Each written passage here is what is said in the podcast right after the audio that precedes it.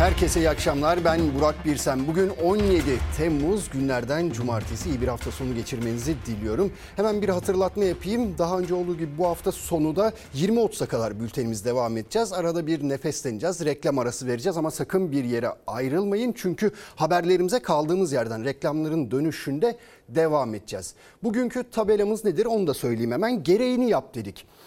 Neden gereğini yap dedik? Şimdi yönetenler, bizi yönetenler veya siyasiler belli vaatlerde bulunuyorlar, belli sözler veriyorlar. Peki onun gereğini sonrasında yapıyorlar mı?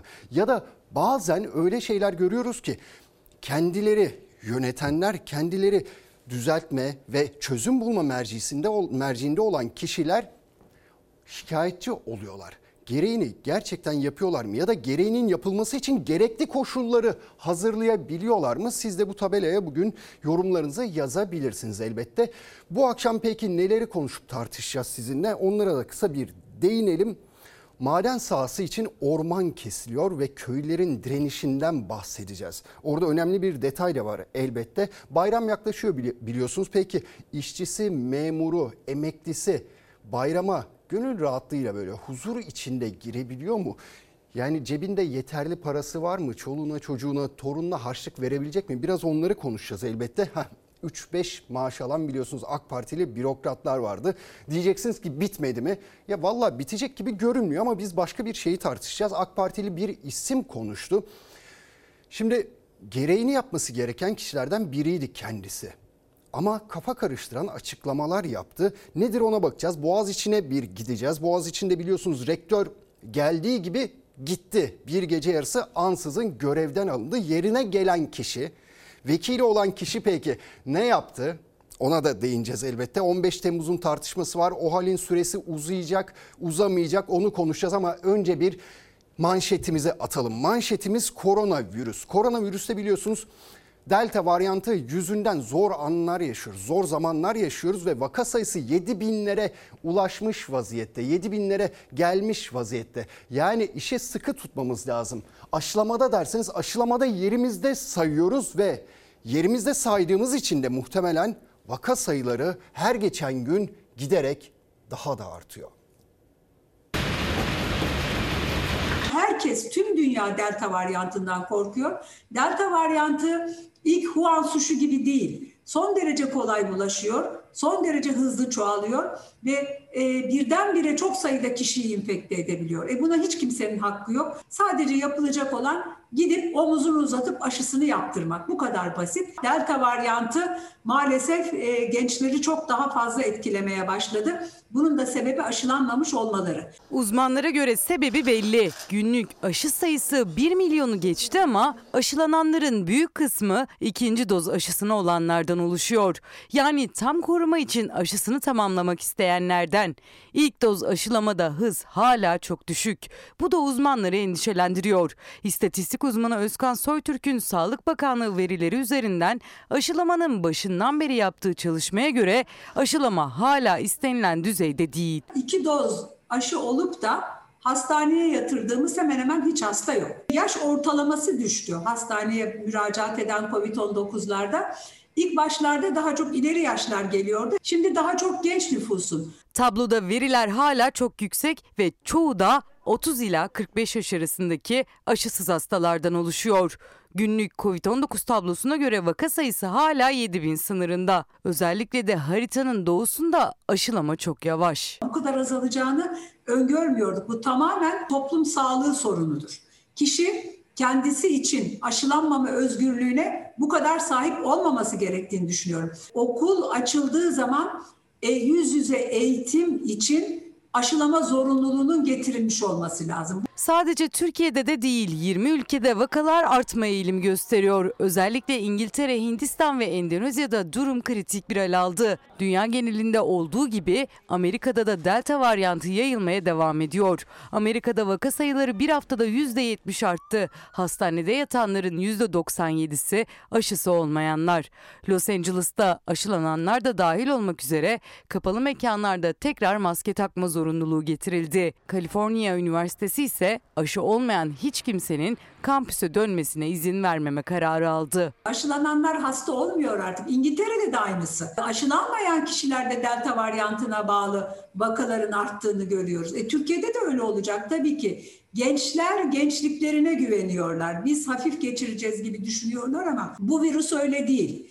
Maalesef gençleri de çok ağır bir klinik tabloda seyredebildiğini görüyoruz. Özellikle de gençler arasında aşılama hızı düşük. Son 24 saatte aşılanan her 5 kişiden sadece biri ilk doz aşısını yaptırdı. Bu da delta varyantına karşı oluşturulması gereken toplumsal bağışıklık için ciddi bir risk demek. Son bir haftada ortalama 180 bin kişi ilk doz aşısını yaptırdı. Oysa hala nüfusun yarısından fazlasının aşılanması gerekiyor. Eğer aşılama bu hızla devam ederse 18 yaş üstü nüfusun aşılanması 126 günde tamamlanacak. Bu gençlerin hepsi bir arada eğlenmeyi, bir arada olmayı da çok seviyorlar. Yani o genç arkadaş grubundan bir kişinin bulaşması demek diğerlerinin de bulaşması anlamına geliyor ve bu çocukların da bu virüsleri ailelerine, evlerine götürmeleri anlamına geliyor. Gittikleri her yere virüsü de beraberinde götürecekler. Evet, valla hanımefendi gayet güzel anlatmış aslında, gençleri büyük tehlike bekliyor eğer önlem alınmazsa, ama normalleşmeyi sanki biz iyi anlatamamışız gibi geliyor. Daha doğrusu bizler değil, yöneticiler, Sağlık Bakanlığı, işte bilim kurulu yetkilileri sanki iyi anlatamadılar gibi geliyor. Neden diyeceksiniz? İnsanlar da şöyle bir şey oluşmuş, algı oluşmuş. Ben aşı oldum, maske takmaya gerek yok, bana hiçbir şey olmaz. Bakın daha geçen kendim şahit oldum, uyardım. Dedim ki maske takmıyorsunuz böyle bir ortamda. İşte iç içe, dip dibe, hani mesafe de yok. Aldığınız yanıt şu oluyor: ben daha yeni aşı oldum, bana bir şey olmaz. Olur efendim işte. Aşı sizi virüsten korumuyor. Virüsü çok ağır atlatmamanızı sağlıyor. O yüzden şu maske mesafe olayını iyi ayarlamak lazım. Aşı olsak da olmasak da ve Sağlık Bakanlığı belki önümüzdeki günlerde bununla ilgili bir kamu spotu yayınlayabilir veya ilanlara çıkabilir, bir şeyler yapabilir ama görünen o ki yapması gerekiyor. Çünkü normalleşmeyi yurttaşa doğru düzgün bir şekilde maalesef anlatamamışsınız. Şimdi diğer bir konu koronavirüsle ilgili. Biliyorsunuz dün büyük göç dalgası başladı. Nedir o? İnsanlar memleketlerine, bayram tatili nedeniyle memleketlerine gidiyorlar. Akdeniz'e, Ege'ye gidiyorlar. Tatil beldelerine, sahil yerlerine gidiyorlar. Büyük göç başladı ama peşlerinden koronavirüs de onlarla beraber gidiyor. Yani koronavirüs de tatilde.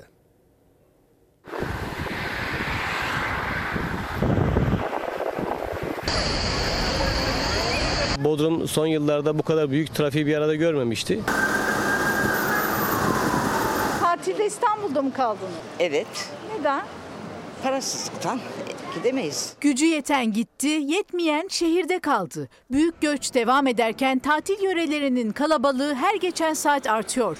Bodrum'a sadece otellere gelen nüfus 1,5 milyon. Çeşme'de plajlarda şemsiyeler üst üste açıldı. Ege ve Akdeniz plajlarında adım atacak yer yokken şehirlerde de durum çok farklı değil aslında. Eskişehir'de baklava, Malatya'da berber kuyruğu, İstanbul'da AVM'ye giriş sırası uzayıp gidiyor. Trafik Bodrum'da da, İstanbul'da da aynı. İstanbul'dan gitmek mi zor yoksa İstanbul'da kalmak mı? Gidenler tatil trafiğiyle, İstanbul'da kalanlar şehrin trafiğiyle boğuştu. İstanbul'dan herkes gidecek, yollar bomboş kalacaktı. Hayal buydu ama İstanbul'un pek çok noktasında trafik yoğunluğu yaşandı. Trafik her zamanki gibi, aynen bu trafik bizi mahvetti. Kalabalık değil diye geldik ama kalabalıkmış.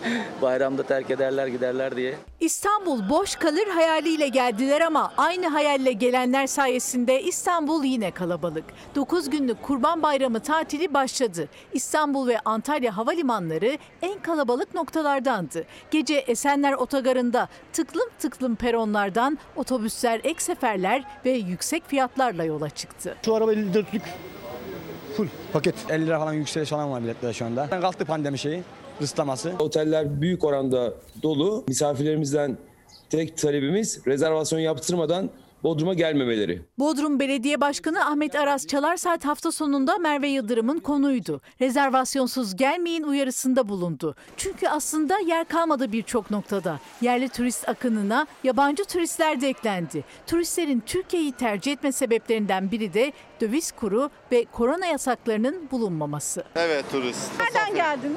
İran'dan. Türkiye'yi tercih etme sebebiniz neydi? Her şey rahat burada, serbest. Şu anda önlem sadece biz Türklere var. Turistler bundan muaf gibi davranıyorlar zaten. Yani çok rahat, free şekilde takılıyorlar. Karanlar var. Evet. Yani hatta belki aşılama yüzünden biraz rahatlık olmuştur insanlarda. Oysa uzmanlar uyarıyor. Aşılama sürecinin çok başındayız. Toplumsal bağışıklık henüz oluşmadığı için maske, mesafe, temizlik kuralları devam etmeli. Özellikle tatil yörelerinde yaşanacak bir vaka artışı yatak sayısı az olduğu için kriz yaratabilir. Maske takmıyor musunuz? Ne gereği var? Evet, evet. Yani her şeyden önce kural şu an. Maske takan da ölüyor, takmayan da ölüyor. İşte şu kafadan sıyrılmamız lazım. Maske takan da ölüyor, takmayan da ölüyor. Yani ne desem ki, kalp kırmak da istemiyor insan ama olmaz işte böyle şeyler. Emine Hanım demiş ki, aldığımız maaş yetmiyor. Çocuklarımıza değil bayramlık almayı, harçlık bile veremeyeceğiz. Hükümet ve muhalefetin bir araya gelerek taşerona kadro konusunda gereğini yapmaları gerekiyor demiş. Umarız yaparlar onu da. Ekonomi kısmına birazdan geleceğiz, ekonomi haberlerine. Orada başka şeyler de konuşacağız elbette ama önce bir siyaset diyelim. Siyaset neyi tartışıyor? Hafta içi 15 Temmuz'un yıl dönümüydü. Şimdi konuşmalar yapıldı. Herkes, liderler konuştu vesaire. Sayın Cumhurbaşkanı aldandık dedi bir kez daha. Kendisine Faik Öztürk, CHP'li, insan utanır havada bütün gece turlayan kimdi diye yanıt verdi. Bu dünün polemiği tabii. Bugün yeni söylemler var. Nedir o? Yine AK Partili bir isim, Ömer Çelik dedi ki direnişi televizyondan seyredenler milletimizden özür dilemedi diye bir çıkış yaptı. Arkasından yanıt CHP'den Özgür Özel'den geldi. Yalancılıkta dünya markası olmuş, dünya utanıyor, o utanmıyor dedi. O gece Erdoğan Uçan Sarayı'nda konforlu bir şekilde semalarda dolaşırken milletvekilleri meclise sahip çıkmıştır. Genel Başkanı 15 Temmuz gecesi darbecilerin yol vermesiyle kaçan CHP sözcüsü hiç yüzü kızarmadan Cumhurbaşkanımızın o gece Uçan Sarayı'nda konforlu şekilde semalarda dolaştığını söylüyor. Bu ahlak dışı bir düşmanlıktır. Ağzına geleni söylemiş, CHP darbeciymiş de 15 Temmuz'da kaçmış da göçmüş de Allah'tan korkmaz. Ilgaz tünellerini falan konuşmayalım. İçişleri Bakanı'nın inemeyen uçaklarını konuşmayalım. Birazcık da edepli olun ya. Meydanı boş bulmuş, sallıyor da sallıyor. 15 Temmuz FETÖ kalkışmasının 5. yıl dönümünde Cumhurbaşkanı Erdoğan'ın aldandık çıkışıyla AK Parti CHP hattı gerildi. CHP sözcüsü Öztürk'ün uçağı havadaydı sözleriyle Erdoğan'a hedef alan eleştirilerine AK Parti sözcüsü Ömer Çelik'ten özür dile çağrısı ve Kılıçdaroğlu imasıyla geldi tepki. Karşılıklı suçlamalarla 15 Temmuz polemiğinde tansiyon yükseldi. Eğer o gece darbeciler karşımıza dikilselerdi şehadete yürümek için bir an bile tereddüt etmeyecektik. Açık söylüyorum ama aldandık. Ya insanda biraz sıkılma olur. O gece uçakla havada turlayan Erdoğan şimdi çıkmışlar aldandık diyorlar. CHP sözcüsü aklı sıra 15 Temmuz direnişini itibarsızlaştırmaya çalışıyor. Darbecilere söyleyecek sözü olmayanlar milletimizin Cumhurbaşkanımız liderliğinde direnişini televizyonda seyredenler milletimizden özür dilemelidir. Cumhur İttifakı'nın temelleri meydanlarda atıldı diyor. CHP'ye de siz kaçtınız diyor. Oysa ki CHP bu meclis açılsın diye telefonları açan, kapalı meclisi açtıran, koşup gelen CHP ortadayken. 15 Temmuz resleşmesi yaşanırken AK Parti MKYK üyesi Şamil Tayyar'ın 15 Temmuz'la ilgili toplumsal desteğin azaldığını ifade eden mesajı da dikkat çekti. FETÖ borsası tartışmaları da böyle başladı. Diyorlar ki biz 5 yılda yeterince mala çökemedik. Seçime gidiyoruz, para da lazım. Biz 3 yıl daha mala çökeceğiz diyorlar. FETÖ borsasını 3 yıl daha işleteceğiz diyorlar. İfşaatları sizin MKYK üyeniz Şamil Tayyar yaptı ya. 5. yıl dönümünde şehitlerimizi, gazilerimizi andık. Kararlılığımızı vurguladık. Şimdi aradan geçen 5 yılda toplumsal destek ilk günkü kadar güçlü değilse muhasebe, muhakeme vakti. Siz darbe girişimini bir Allah'ın lütfu olarak gördünüz. Gerçek darbecilerin üzerine gitmediniz. FETÖ borsasını kurdunuz. Ey Şamil Tayyar, ey AKP'liler, ey MHP'liler. İşte toplumsal destek bu yüzden düştü.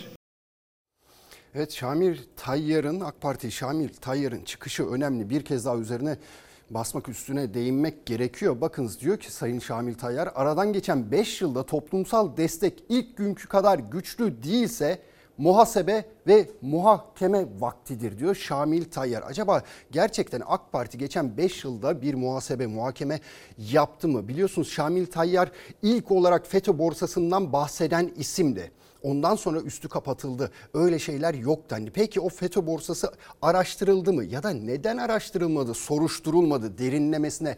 Ve bir konu daha var. O da nedir? Tabii ki FETÖ'nün siyasi ayağı. Bugüne kadar biliyorsunuz FETÖ en ufak kurumuna bile girmiş, sızmış bir terör örgütüydü. Acaba olabilir mi böyle bir şey? Siyaset ayağının olmaması düşünülebilir mi? İşte o yüzden söylüyor Sayın Şamil Tayyar. 5 yılda toplumsal destek ilk günkü kadar güçlü değilse diyor muhakeme, muhasebe yapmak zorundayız diyor. Bir eleştiride bulunuyor ve AK Partili yönetenler, yöneticiler gerçekten bunu yapabiliyorlar mı? Yoksa hala üstünü örtmeye mi çalışıyoruz onu da bilmiyoruz ama siyasi ayak ortaya çıkmazsa, FETÖ borsası var mı yok mu ortaya çıkmazsa 15 Temmuz şehitlerinin ya da gazilerinin nasıl huzur içinde kalmalarını sağlayacaksınız? Onlara olan borcunuzu ödemiş olabilecek misiniz? Onu da bir düşünmek gerekiyor. Şimdi yine 15 Temmuz'dan sonra OHAL vardı biliyorsunuz. OHAL bir süre devam etti. Ondan sonra belli kısıtlamalara gidildi. Şu an yine OHAL'in uzatılması gündemde. 3 yıl daha uzatılması gündemde. Mecliste tartışılıyor bu. Ama AK Parti 2 düzenlemede geri adım attı. Nedir o? Gözaltı ve ihraç düzenlemesinin sürelerini kısıtladı. Bu muhalefete yetti mi dersiniz? Yetmedi.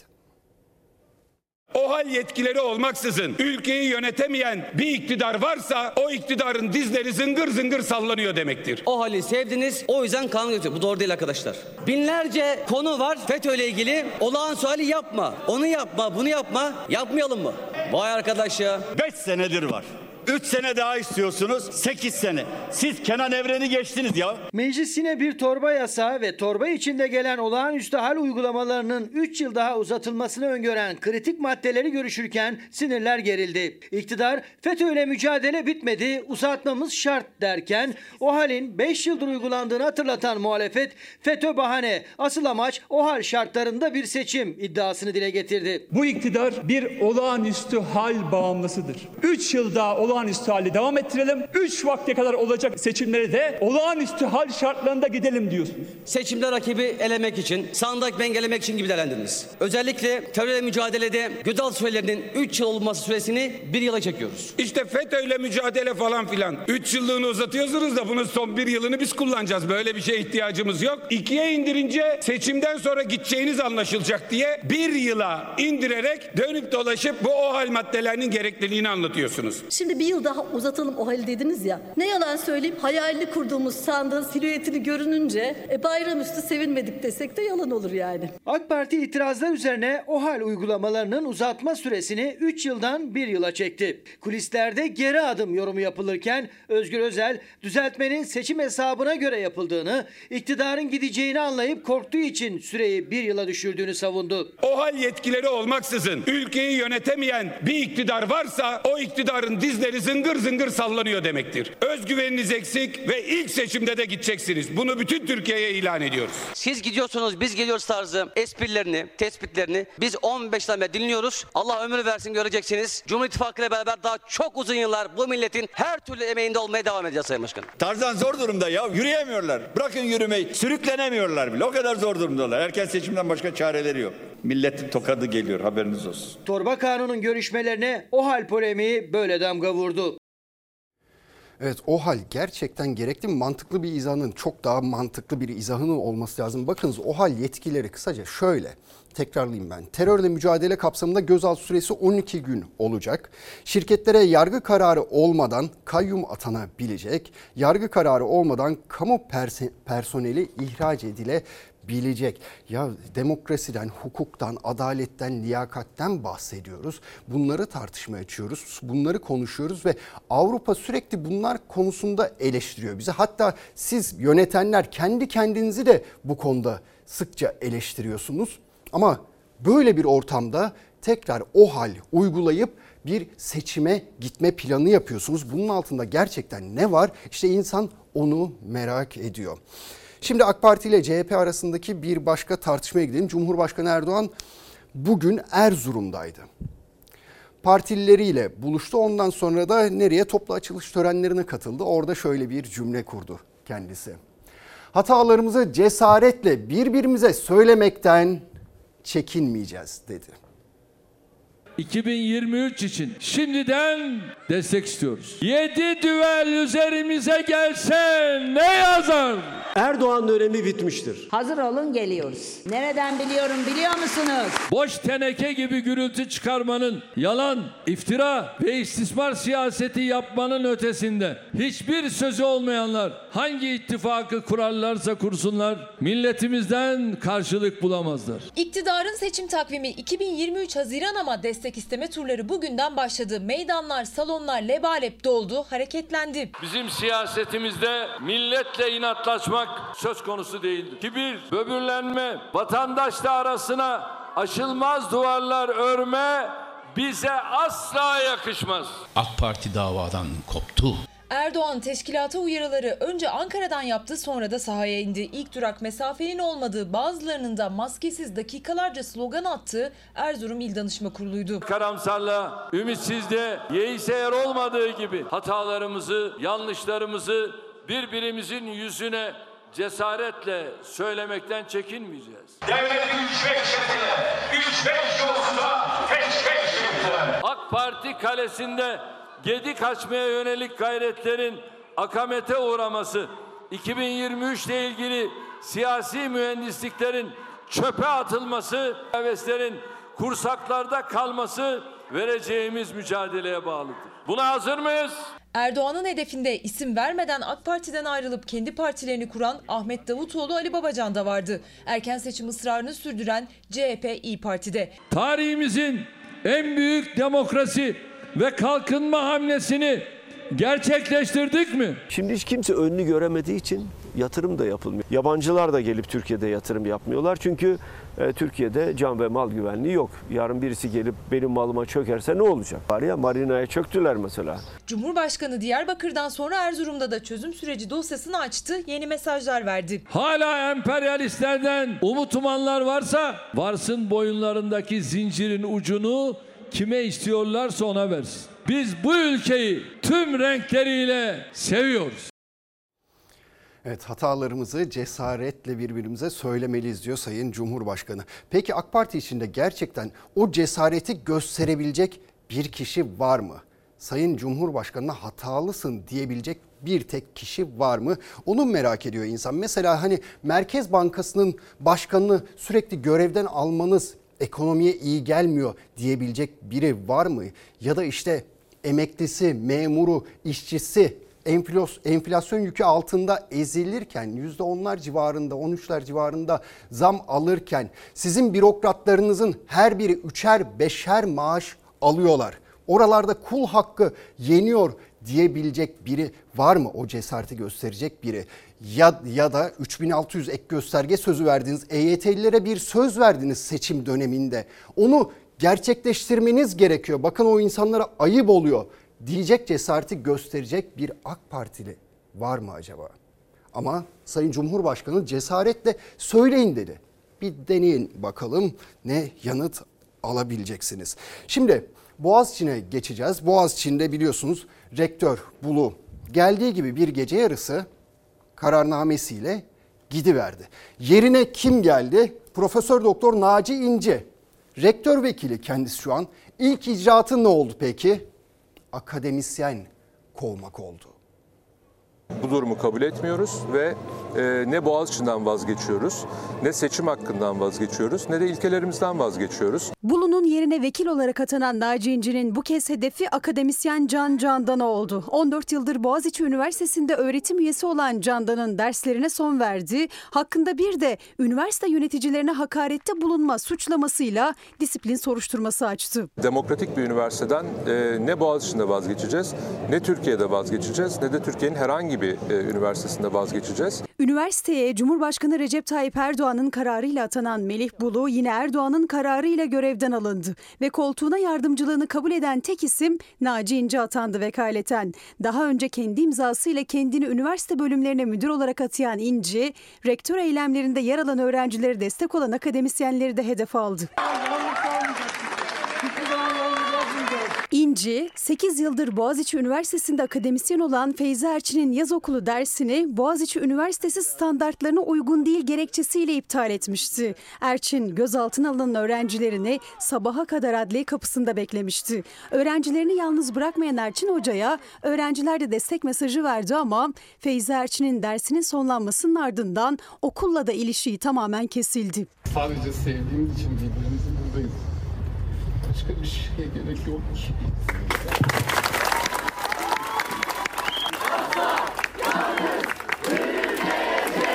Yine Naci İnce imzasıyla bir başka görev sonlandırma yazısı da 2007 yılından bu yana Boğaziçi Üniversitesi'nde sinema ve belgesel dersleri veren Can Candan'a gönderildi. Candan sosyal medya hesabından paylaştı İnci'nin kararını. Ne mutlu bize ki bu demokratik ortamı, seçimleri savunan öğrencilerimiz var. Boğaziçi'nde de var, her yerde de var ve bu öğrenciler de seslerini çıkarmaya devam ediyor.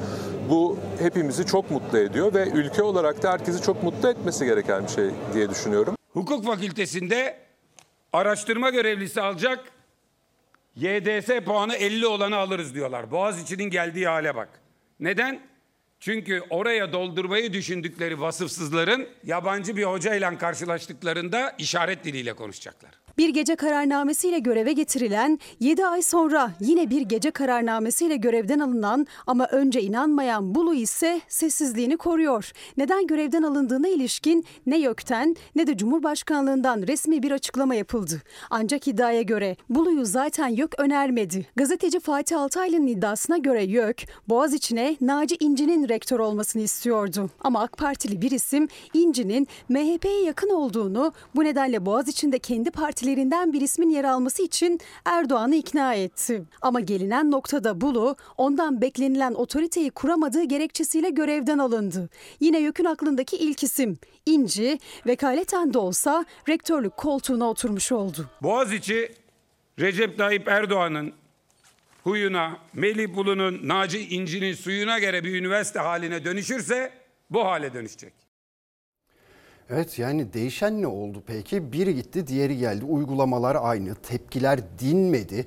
Yani işte eleştiriyoruz, diyoruz ya hani rahatlıkla, cesaretle birbirinize söyleyin diyor ya Sayın Cumhurbaşkanı. Acaba bunu da biri söyleyebilecek mi kendisine? Her şey aynı, kaldığı yerden devam ediyor. Tepkiler devam ediyor. Neden böyle bir şey yapılıyor denebilecek mi? Bakınız ondan sonra gençler bu ülkeyi niye terk ediyor diye sorular soruluyor. Yani neden beyin göçü veriyoruz? Çok fazla veriyoruz. Bakınız rakamlarla söyleyelim bunu. Türkiye'de en fazla beyin göçü veren ülkeler arasında 24. sırada Türkiye. TÜİK'in verilerine göre 2019'da Türkiye'den en çok 25-29 yaş arası gençler göç etmiş.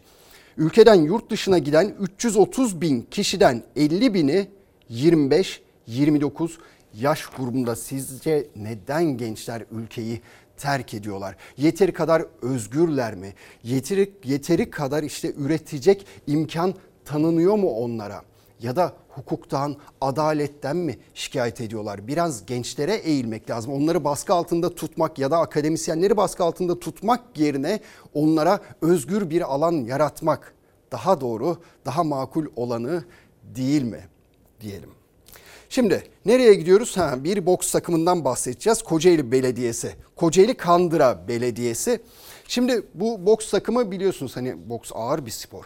Genç insanlar yapıyor ve çok erken yaşta emekliliklerini kazanıyor onlar. Yani bırakmak zorunda kalıyorlar sporu ama gelin görün bu boksörler 60'lık boksörler. 60'lık boksörler Hollanda'ya gittiler ve dönmediler. Kocaeli Kandıra Belediyesi'nde ne çıktı? Boksörleri Hollanda'ya göndermiş. Kandıra'nın boksör takımı var mı? Yok. Peki ne zaman göndermiş? 2020 yılının sonunda. Müsabaka var mı? O da yok. Bir soru daha. Boksör takımının yaş ortalaması kaç? 60. AKP'nin Kandıra Belediye Başkanı suçunu itiraf etmiştir. Evet, yurt dışına gidip de gelmeyenler vardır. Bu gri pasaportları birilerinin aracılığıyla biz verdik diye açıklama yaptı. Belediye aracılığıyla insan kaçakçılığı iddiasına bir yenisini ekledi CHP. AK Partili Kocaeli Kandıra Belediyesi'nden 39 boksörün Hollanda'ya gittiklerini ama dönmediklerini iddia ettiler.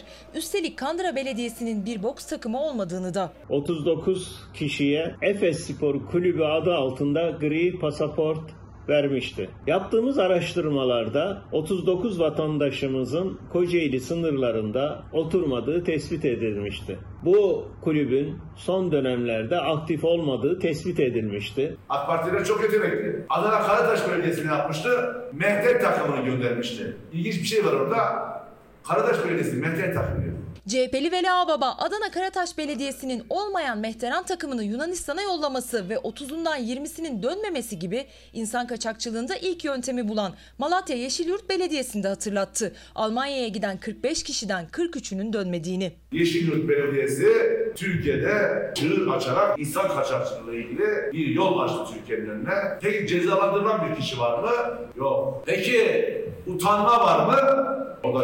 Bu kez de iddiaya göre Kandıra Belediyesi'nde olmadığı için önce bir boks kulübü kuruldu. İçlerinde aynı soyadlıların da olduğu 39 kişilik bir ekip. Hollanda'ya tam da pandemi tedbirlerinin en sık olduğu 2020 yılı sonunda karma dövüş sanatları antrenman kamp programı için gri yani hizmet pasaportuyla gönderildiler. Kandıra'da yaşamayan ve 6'sı kadın olan boksörlerin yaş ortalaması ise 60. Kutlamak lazım orta yaşlılar değil mi? Ve onlar da boksör olarak tekrar yetiştiriyor. Yetenekli insanlar. İşte o yetenekli boksörleri iddiaya göre Türkiye elinden kaçırdı. Çünkü 39'unun da Hollanda'dan dönmediğini söyledi CHP.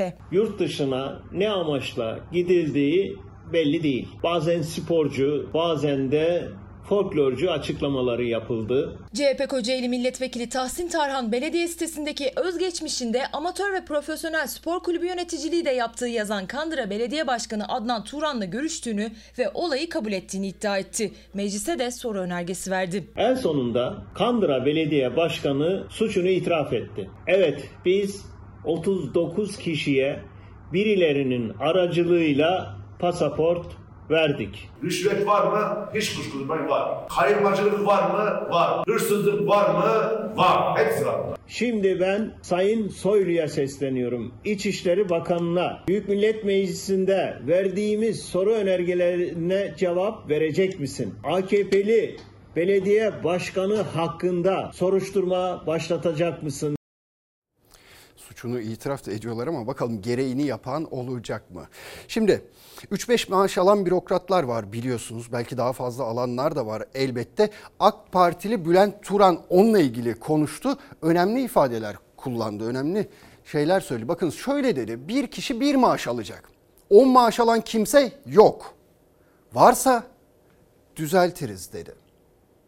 Milyonlarca vatandaş işsizlikle boğuşurken ve milyonlarcası da asgari ücretle geçinmeye çalışırken bürokraside üçer beşer maaş alma keyfi var. Herkesin bir maaşı olması esaslı kuraldır. Bülent Turan ayrı bir vaka. Bülent harikalar diyarında. Siyasetin uzun zamandır gündeminde birden çok yerden 10 binler alan 100 bine dayanan bürokratların maaşı. Muhalefet sık sık dile getiriyor o isimleri. Şimdiye kadar yalanlayan da çıkmadı ama iktidar inanmadı. Bendeki bilgi kanunun ifadesi bir kişinin bir maaş alacağı yönünde. Böyle 10 maaşlı 20 maaşlı kimse yok. Bülent Turan'a tavsiyem kamu bankalarının yönetim kurullarına ziyarette bulunsun. Türksel, Türk Hava Yolları'nın yönetim kurullarını ziyaret etsin. Ulaştırma ve Altyapı Bakanlığı'nda 3 bakan yardımcısı var. Üçü de Türk Telekom'un yönetim kurulu üyesi. Ve aylık net 33.849 lira ücret alıyorlar. Aynı zamanda bakan yardımcılığı maaşları yaklaşık 30 bin lira. 6 maaşta Türk Telekom'dan ikramiye alıyorlar. 2 maaştan fazla almak yok, o çok az sayıda insan. Hazine ve Maliye Bakan Yardımcısı Şakir Ercan Gül, Exim Bank'ın yönetim kurulu başkanı ve özel bir şirketinde yönetim kurulunda bu şirketten aylık net 3.750 avro tutarında ücret alıyor. Çok özel kurumlarda, çok özel güvendirmelerde olan insanlarımız var. Ya Bülent Bey, Fahrettin Altun'la mahkemeliyim ben. Fezleke'de şöyle yazıyor açık açık. İletişim Başkanlığından maaş alıyor. Borsa İstanbul Yönetim Kurulu üyeliğinden maaş alıyor. Manas Üniversitesi var, orada yönetim kurulu üyeliği yapıyor. Ortaya çıkan tabloda bir eksik varsa bir daha düzeltiriz. Eşi hanımefendi Marmara Üniversitesi'nden maaş alıyor. Bir de dönüyor Türk Hava Yolları'ndan maaş alıyor. Yani evlerine giren en az 4-5. AK Partili Turan birden çok yerden maaş alan bürokrat yoktur. Varsa da çok özel bir görevdedir. Değilse de düzeltiriz dedi. Muhalefet 2-3 maaşlıların listesini verdi. Çevre ve Şehircilik Bakan Yardımcıları, Emlak Katılım Bankası ve İller Bankası'nın yönetim kurulu üyeleri. TRT'ye yapılan son atamadaki kararnamede gördük. Yani Troliçe'yi biliyoruz da Oğuz Göksu bilim insanı, doktora tezi var. Sadece maaşları değil, 10 binler, yüz binlerce lira huzur hakkı alan bürokratların neye göre atandığı da muhalefetin gündemi. CHP'li Özgür Özel çok tartışılan TRT atamalarından örnek verdi. Doktora tezini kamuoyuna gururla sunuyoruz. TRT'nin yeni yönetim kurulu üyesi Oğuz Göksu'nun. Beyefendi 850 sayfa Recep Tayyip Erdoğan çalışmış. Erdoğan cesur, kararlı, çalışkan, Müslümanca yaşam tarzını kamusal alanda meşrulaştıran. Dini kullananlara prim vermiyorlar artık bunu. 3'er 5'er maaş veriyor onlara. Bu saray rejiminde hiçbir dal kavukluk, hiçbir yalakalık ödülsüz kalmıyor. Gerçekten tebrik etmek lazım. Şimdi Sayın Bülent Turan konuştu, konuşmasına da kafaları iyice karıştırdı. Bakınız bir taraftan diyor ki bir kişi bir maaş alacak diyor. Ama öbür taraftan şöyle de bir cümlesi var. 2'den fazla maaş almak yok diye biliyorum. Valla Sayın Bülent Turan doğru bilmiyorsunuz ya da sizi bilgilendirmiyorlar ya da hiç haber izlemiyorsunuz. Bakınız işte bu gördüğünüz kişiler eksiği var fazlası yok. Hepsi çift dikiş.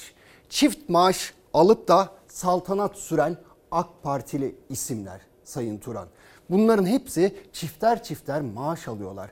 40 bin, 50 bin, 80 bin, 100 bin ayda maaş alıyorlar. Sizce bırakın hani 2 maaş normal olabilir diyorsunuz ya. Gerçekten normal olabilir mi? Bu kadar insan işsizken, bu kadar insan iş ararken, bu kadar insan bu enflasyon yükü altında ezilirken AK Parti'ye yakın diye bazı isimlerin 2'şer 3'er maaş alması hak mıdır? Adalet midir? Kul hakkı yenmek değil midir? Bu nasıl bir şeydir? Vallahi işte biz size söylüyoruz. 2 maaş alanlar bunlar. Ama siz de diyorsunuz ki 2 maaştan fazlasını 2 maaş fazla almak gibi bir durum söz konusu değil diyorsunuz. Ama maalesef var ve biz de günlerdir haberini yapıyoruz. Şimdi meclise gideceğiz. Mecliste muhalefetle iktidar karşı karşıya geldi. Bu sefer konu şehir hastaneleri. Hortumlama sistemidir. Gelecek nesillerinde üzerinde veballeriniz var. Şehir hastaneleri TÜKAK'a yapmanızı yazıklar olsun. Hasta bakan her doktor 2002 yılı öncesini bilmeli. Sen cerrahsın, bak ben de cerrahım. Dakikaların önemi var. Ben doktor arkadaşlarım diyor ki ben acile gidene kadar 20 dakika sürüyor.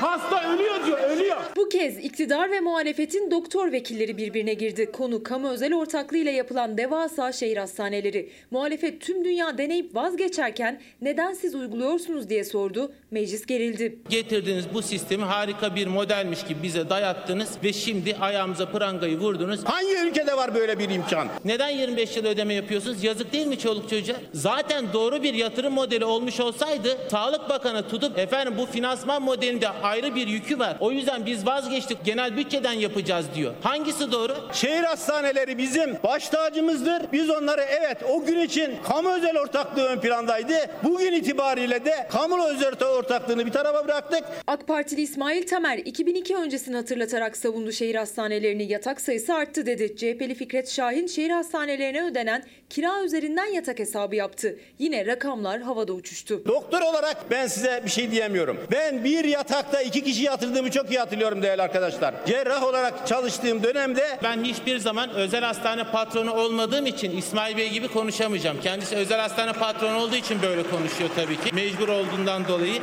Bugün şehir hastaneleri nitelikli yataklar haline geldi. Yaklaşık 18.000 tane nitelikli yatak. Siz vatandaşı burada kandırıyorsunuz. Tam 55 tane 500 yataklı devlet hastanesi parasını 3 yıllık kiralık verdiniz. Eğer ki bu kira yerine siz devlet hastanesi yapmış olsaydınız 27.750 tane yatağınız olurdu. Siz hesap falan bilmiyorsunuz. CHP'nin hesabını Erdoğan'ın hayaliyle savundu AK Parti. Cumhurbaşkanımızın önderliğinde hayalim dediği, aşkım dediği hastaneleri hizmete soktuk. 3.700 yataklı hastane olur mu ya? 3.700 yataklı hastane. İnsanlar birbirini bulamıyor. Hastanede konum atıyorlar birbirlerine. Tatil öncesi Meclis Genel Kurulu'nda tansiyon hiç düşmedi. Evet, şimdi bayram yaklaşıyor biliyorsunuz ama bayram yaklaşırken bazı hesap kitap yapıyor yurttaşlar. Nasıl bayramı geçireceğiz diye. Biliyorsunuz asgari ücret 2825 lira ve açlık sınırı açıklandı. 2818 lira. İşte rakamlar nerede o eski bayramlar dedirtiyor. Alışveriş için mi çıktınız? Evet. Neler alacaksınız? Bayram için şeker, kolonya, şu bu. Fiyatlar nasıl? Fiyatlar umduğumuzdan çok yüksek. Şaşırdım doğrusu. Para kazanmak çok zorlaştı hanımefendi. Çok zor, bildiğin gibi değil yani. Harcamak? Ellerimiz titriyor para harcarken ya. 1 liranın peşine düşüyor ya, 50 kuruşun peşine düşüyor ya. Bayram hazırlığı telaşında tüketici ama zaten zor kazandığı parayı harcarken eli titriyor. Yüksek fiyatlar yüzünden bayram şekeri bile alamadan evine dönmek zorunda kalanlar var. Fiyatlar nasıl? Fiyatlar çok fena. Her şey çok zamlı. Kuru yemiş falan her şey zamlı. Kıyafet alamıyorsun ki. Şeker, çikolata mı? Yok almadık. Almadan dönüyor musun? Evet dönüyoruz. Yok, maddi durum yok. Ayda ne kadar giriyor haneye ayıptır sonra? Bir emekli maaşı giriyor eve. Ne kadar emekli maaşı? 2,5 milyar. O da kredi muredi derken 1 milyar para kalıyor hele. Aldığı emekli maaşı açlık sınırının da altında emeklinin. 2825 lira 90 kuruş alan asgari ücretli ise açlık sınırında yaşamını sürdürmeye çalışıyor. Diske bağlı Birleşik Metal İş'in araştırmasına göre Haziran ayında 4 kişilik bir ailenin açlık sınırı 2818 lira, yoksulluk sınırı ise 9746 lira. 2500 lira emekli maaş ne yapabilirsin ki? Açlık sınırının da altında aldığını. Aynen altında alıyoruz. İşte biraz da çalışıyorum. Ondan da birkaç kuruş alıyorum da öyle geçiniyoruz. Yoksa zor yani. Zor kızım. Geçinmek zor. Vallahi hepsi de pahalı, ben baktım öyle ucuz bir şey de yok. Şeker, lokum, çikolata. İşte onlar zaten, başka da bir şey yok. Peki bu sene kurban alabildiniz mi? Kurbana yok, düşünüyor. Her sene kesiyordum. Bu sene kesemiyoruz. Çünkü sıkıntı var. Para sıkıntısı var. Kurbanlık fiyatları daha da zorluyor tüketiciyi. Büyükbaş fiyatları 10.000 liradan başlıyor, 30.000 liraya kadar çıkıyor. Küçükbaş fiyatları ise 1.500 lirayla 3.000 lira arasında. Allah, biz 2.850'ye aldık. O da yani 7 ortak girdik. Ben alamadım kurbanlık. Bu sene alamadım. Bütçe ayırmak zor. Zor yani, ayıramıyoruz. Geçim derdi var. Herkes kendi derdinde yani, öyle artık tatlı bayram geçsin diye bakmıyoruz. Hayatı sürdürmeye çalışıyoruz. Ivır zıvır almaya çıktık. 700 lira tuttu. Daha bayram alışverişim yok yani. Bu sadece şey. Üst baş. 3 tane gömlek aldım sadece. Şeker, lokum, çikolatası var. Yok. Bayram kahvaltısı için ne kadar harcanacak? Biz evde 4 kişiyiz. 100 lira yeter herhalde bir kahvaltı için.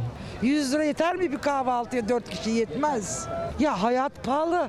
Ondan sonra maaşlar az. Şekerler 30, lokumlar 12-15 liradan satılıyor. Fiyatlar geçen seneye göre daha yüksek. Artık ekmek fiyatları da öyle. İstanbul Büyükşehir Belediyesi halk ekmeğe %25 zam yaptı. Halk ekmek büfelerinde 1 liradan satılan 250 gramlık ekmek 1 lira 25 kuruşa çıktı. %25 zam ekmek. Alıştık, güle güle gelsin. Hoş gelmiş, sabah gelmiş. Fiyatlar çok yüksek ya. Ya yüksek niye bu kadar böyle oluyor anlamıyor ki ya. Ne oldu anlamadım ben. Bu ülkeye ne oldu?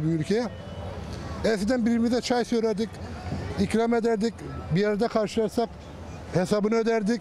Şimdi birbirimizi gördüğümüz zaman yönümüzü dönüyoruz. İstanbul'daki fırıncılarda artan un fiyatları ve maliyetler yüzünden zam hazırlığında. Önümüzdeki hafta 2 liradan satılan 230 gram ekmeğin fiyatının 2,5 liraya çıkarılması talep edilecek. Evet, Murat Bey yazmış. Bülent Turan'ı kastediyor AK Partili deminki açıklamalarını. Varsa düzeltiriz diyor çift maaş alanlara, o zaman gereğini yap demiş. kendisi. Şimdi kısa bir reklam arası vereceğiz ama dönüşte haberlerimize devam edeceğiz. Kaldığımız yerden 20.30'a kadar beraber olacağız. Bizden ayrılmayın. Yeniden merhaba, haberlere kaldığımız yerden devam ediyoruz. Saat 20.30'a kadar beraber olacağız. Şimdi göçmen haberi var sırada. Kaçak göçmen sorunu açıkçası çok fazla büyümeye başladı. Neden diyeceksiniz? Van'dan giriş yapıyorlardı ülkemize ama giderek batıya doğru hızla ilerlemeye başladılar. İşte bu arkamda gördüğünüz görüntü, işte şu tır duruyor. İçi göçmen dolu, tıklım göçmen dolu ve tırın kapakları açılıyor. Göçmenler hızla koşmaya, kaçmaya başlıyorlar. Artık nereye giderlerse. Ankara-Niğde otoyolu burası. Ve anlayacağınız yüzlerce kaçak göçmen hızla Türkiye'ye yayılıyor. Niğde 60 kilometre kaldı. Gördüğünüz gibi tırdan iniyorlar. Akın akın geliyorlar. Ülkelerindeki iç savaştan kaçıp gelen Suriyelilerin ardından Afganlar da kaçak yollarla ve kalabalık gruplar halinde Türkiye'ye girmeye başladı. Sayıları da her geçen gün artıyor. Orta Doğu'nun göç merkezi haline gelmiş. Türkiye tehdit ediliyor milli güvenlik açısından. Avrupa ise Türkiye'yi kendisini gelecek olan göçmenleri engelleyecek bir duvar olarak görüyor.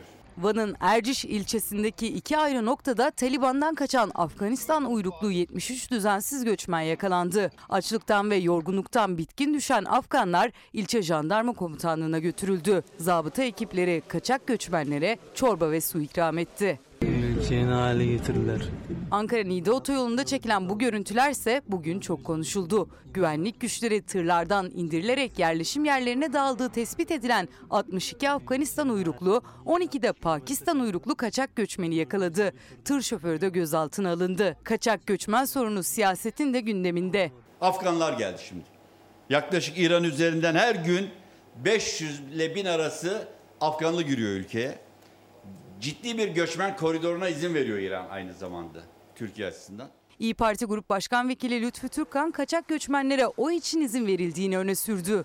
Yani oradan devşireceğiniz 50 bin, 60 bin, 100 bin, 200 bin, 500 bin o için Türkiye'yi böyle bir tehlikeye atmak nasıl mümkün oluyor? CHP Genel Başkanı Kemal Kılıçdaroğlu ise Suriyeli göçmenlerle ilgili konuştu. 3 milyon resmi rakamlara göre 600 bin Suriyeli var bizim topraklarımızda. Hatta bazı illerimizde Türk vatandaşlarından fazla Suriyeli vatandaşlar var. Ciddi şikayetler var. Kılıçdaroğlu sorunu insani boyutla ele alacağız ve çözeceğiz dedi. Çözüm için Avrupa Birliği ülkelerinin de ellerini ceplerine götürmeleri gerek dedi. Suriyelilerin yolunu, okulunu, hastanesini, kreşini, her şeyini hepsini yapacaksınız. Arkasından Suriyelileri biz kendi ülkelerine göndereceğiz. Irkçılık yapmıyoruz. Allah'ın izniyle iktidar olduğumuzda Suriye konusunu, Suriye sorununu, Suriyelilerin sorununu da 2 yıl içinde çözeceğim. Şimdi sizi Muğla İkizköy'e götüreceğim. İkizköy, evet. Şimdi konu ne diyecek olursanız ormanlarımız, doğamız, çevremiz. Öncelikle şunu söyleyeyim. Orman Genel Müdürlüğü. Kendisi ne iş yapar? Kendisi ormanlarımızı korumakla görevlidir. Ve Muğla İkizköy'de 30 yıldır bir termik santral var. İşte o termik santralin alanı genişletilmek isteniyor. Köylüler de direniyor. Yapmayın, etmeyin diyor. Biz artık burada nefes alamayız, yaşayamayız diyorlar. Dedim ya, Orman Genel Müdürlüğü diye bir müdürlük var. Ormanlarımızı koruması gerekiyor. Ama gelin görün öyle olmamış bu iş. Görevi onları korumak olan kurum, Orman Genel Müdürlüğü kurumu ölüm fermanlarını imzaladı ormanların.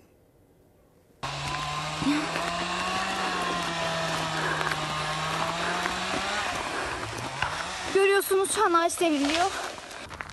Nefes alamıyorum şu anda. Bugün yarın derken en sonunda sabahın körü gelip girdiler. Herkes işteyken, herkes hayvanların yanındayken kimse müdahale edemeden gelip indirmeye başladılar ağaçları. Karşımızda bir insan yok çünkü o kadar konuşuyoruz durdurun kesmeyin diye, karşımızda bir insan yok. Bir taş parçası var karşımızda. Duygusuz insanlar var karşımızda. Aylardır mücadele veriyorlardı. Sadece bir gün uğramadılar ormanlarına resmi izin diye. O gün de apar topar kesim başladı. Muğla İkizköylüler ellerinde kalan son yeşillerinin, Akbelen ormanındaki ağaçların bu görüntüsüne dayanamadı. Hıçkırarak olanları anlattılar. Lütfen desteğe gelin. Yardıma ihtiyacımız var. Burası giderse biz biteriz. Herkes her yer biter yani. Sadece İkizköy'ün sorunu değil artık bu. Herkes bunu elini vicdanına koysun ya. Tüm Türkiye'nin sorunudur bu. Bu kadar ucuz insanın hayatı, bu kadar ucuz ağacın hayatı.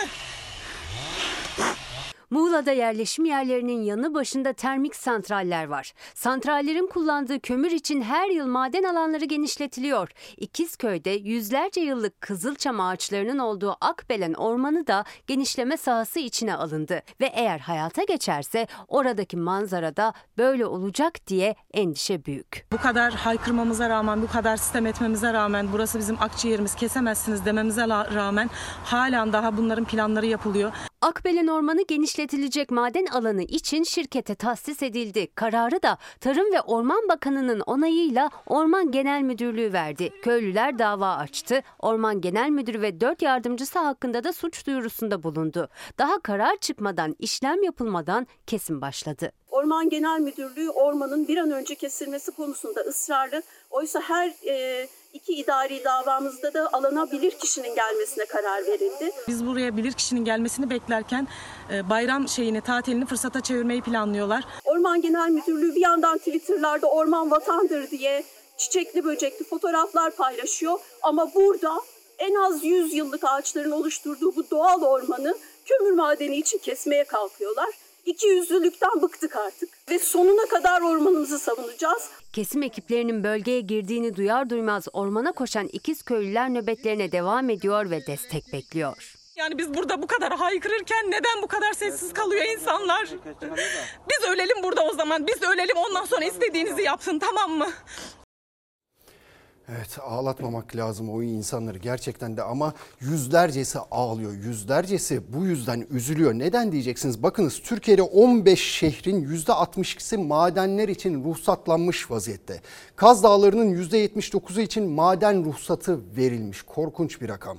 Çanakkale ve Balıkesir bölgesinde 1634 maden ruhsatı çıkartılmış. Ormanların %58'i, tarım alanlarının %60'ı madenlere verilmiş. Ondan sonra tarım ve hayvancılıktan bahsediyoruz. İşte gereğini yapmanız gerekiyor sayın yönetenler, sayın yetkililer. Ormanlarımızın katledilmesine göz yummamanız gerekiyor para uğruna. Şimdi Seferihisar'a gidelim. Seferihisar'da üzücü bir gündü. Bir kadın cinayeti yaşandı. Yaşasın! Düzeniniz olsun! Silah sesi duyduk. Sokağın başına geldik. Yerde yatan bayanı gördük. Çok üzüldük. Bir kadın daha katledildi. Acımasızca güpegündüz. Erkek arkadaşı olduğu ileri sürülen zanlı, barışma teklifini kabul etmeyen Hatun Güneş'i motosikletle seyir halindeyken vurdu. Seferihisarlı kadınlar yeter artık diyerek cinayeti protesto etti. Biz kadınlar için her geçen gün daha fazla sömürüldüğümüz, şiddete maruz kaldığımız, öldürüldüğümüz, bu düzenin yıkılmasından başka çare kalmamıştır. Hatun Güneş 27 yaşında gencecik bir kadındı. Bir erkek çocuğu annesiydi. İzmir'in Seferihisar ilçesinde bir fırında çalışıyordu. İddiaya göre 3 aylık birliktelik sonrası ayrılmak istediği erkek arkadaşı Yusuf K, barışmak için kamyonetiyle motosikletle seyir halindeki Hatun Güneş'in önünü kesti. İkili arasında tartışma çıktı. Hatun Güneş barışma teklifini kabul etmedi. Yusuf K'ye gitmezse polisi arayacağını söyledi. Motosikletine binip uzaklaşmaya çalıştı. Yusuf K ise kamyonetin içinden pompalı tüfekle ateş açtı Hatun Güneş'e. Talihsiz kadın olay yerinde hayatını kaybetti. Katil zanlısı Yusuf K ise bir akaryakıt istasyonundan polisi arayarak teslim oldu. Cinayeti itiraf etti, tutuklandı. Pat 3-4 el silah sesi duyduk, çıktık. Kadın yerde yatıyordu, motor oradaydı. Genç kadın Seferihisar mezarlığında toprağa verildi. 9 yaşındaki oğlu annesinin mezarı başında böyle dua etti. Seferihisarlı kadınlarsa cinayeti protesto etmek için toplandı. Kadına yönelik şiddetin son bulmasını istediler. Gericilikten beslenen bu düzenin kadınlara olan düşmanlığını her fırsatta söylemeye devam edeceğiz. Bu düzenin bizi teker teker yaşamdan koparmasına izin vermeyeceğiz. Hatun Güneş cinayetinin sonuna kadar da takipçisi olacağız. Evet, demin Muğla İkizköy'den bahsetmiştik. Meltem Hanım şöyle demiş: Tarım Orman Bakanlığı'na gereğini yap demenin faydası yok. Çünkü korumak yerine diyor ağaçların kesilmesine izin veriyorlar. Kahrolduk, yine kahrolduk demiş. Evet, maalesef öyle, umarız bundan sonra gereğini yaparlar, düzelirler. Şimdi Rize'ye gideceğiz. Rize'de biliyorsunuz büyük bir sel felaketi yaşanmıştı ve o anlara ait görüntüler, dehşet anları da diyebiliriz, görüntüler ortaya çıktı.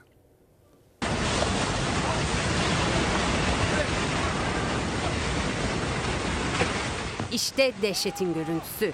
Rize'yi yıkıp geçen sel felaketinde heyelan anı böyle görüntülendi.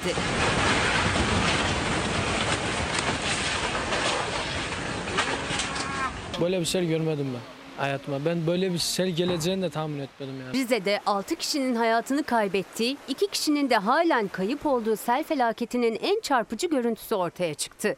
Güneysu ilçesine bağlı Ballıdere köyünde heyelan yaşanmadan sadece birkaç saniye öncesi yamaçta inşa edilmiş olan tek katlı evin sakinlerinden bir kadın elinde şemsiyeyle dışarı çıktı. Bu sırada üst katta da 2 kadın seli merak etti. Şemsiyeli kadın merdivenlerden yukarı çıkarken heyelan meydana geldi. Kıyamet senaryolarından farksızdı yaşanan.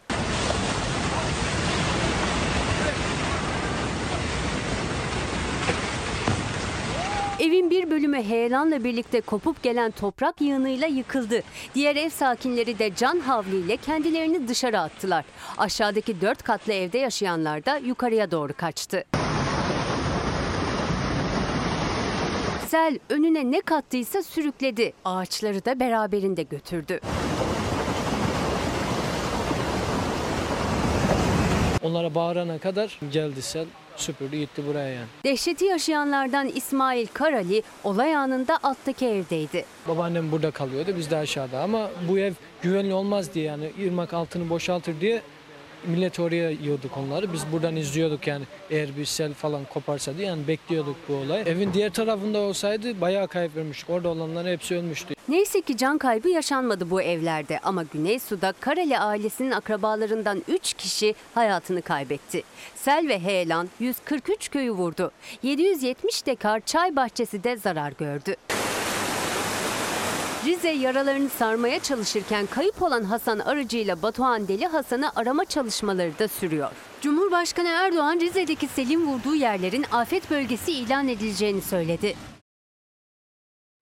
Evet, biraz önce Cumhurbaşkanı Sayın Erdoğan da konuşmasında Rize'nin afet bölgesi ilan edildiğini duyurdu. Onu da paylaşalım sizlerle. Ancak tabii insanın aklına şu geliyor, biliyorsunuz bu mevsimlerde Karadeniz bölgesinde artık çok sık rastlamaya başladık böyle felaketlere. Acaba o bölgede çok fazla yapılan HES'lerin hiç mi suçu yok bunda, ya da kapatılan dere yataklarının ya da dere yataklarının kenarına yapılan binaların, oraların imara açılmasının hiç mi neden olmuyor olabilir mi? Yani bunu da düşünmek lazım gerçekten.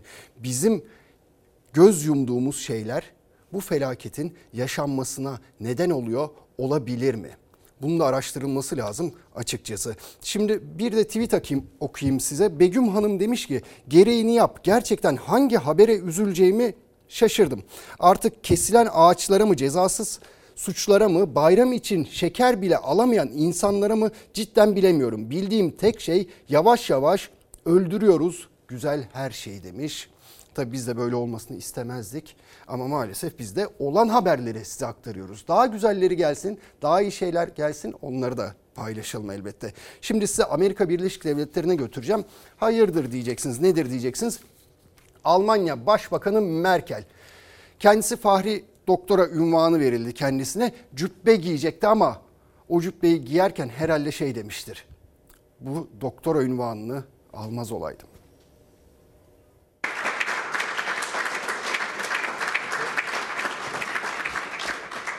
Merkel doktora cübbesini giymekte zorlandı. Alman liderin zor anları gündem oldu. Almanya Başbakanı Angela Merkel görev süresinin sonu yaklaşırken veda ziyaretlerine başladı. Merkel hafta içi ABD'ye gitti. Yeni Başkan Joe Biden ile Beyaz Saray'da görüştü. 16 yıl iktidarda kalan Merkel'e Amerika'da fahri doktora ünvanı da verildi. Törene damga vuransa Alman liderin cübbeyi giyme çabası oldu. Angela Merkel nasıl giyeceğini tam olarak anlayamadı. Giymek için hayli çaba gösterdi. Alman Başbakan'ın yardımına akademisyen yetişti. Merkel yardımla cübbeyi giydi. Teşekkür edip yerine oturdu. Oturduktan sonra da cübbeyle ilgilenmeye devam etti. Cahit Bey yazmış, kurban kesip et dağıtmak yerine adalet dağıtmak isterdim. Böylece herkesin et alacak bir gelir ve düzeni olurdu. Gereğini yap demiş. İnşallah o da olur. Şimdi reklam zamanı. Ana Haber Bülteni'ni burada noktalıyoruz. Bizden hemen sonra yeni bölümüyle Şef Akademi var. Yarın saat 19'da yeniden buluşuncaya dek umarım yüzünüzü güldüren güzel haberler alırsınız. Hoşçakalın. Ezilir yerler için bir başkadır benim memleketim.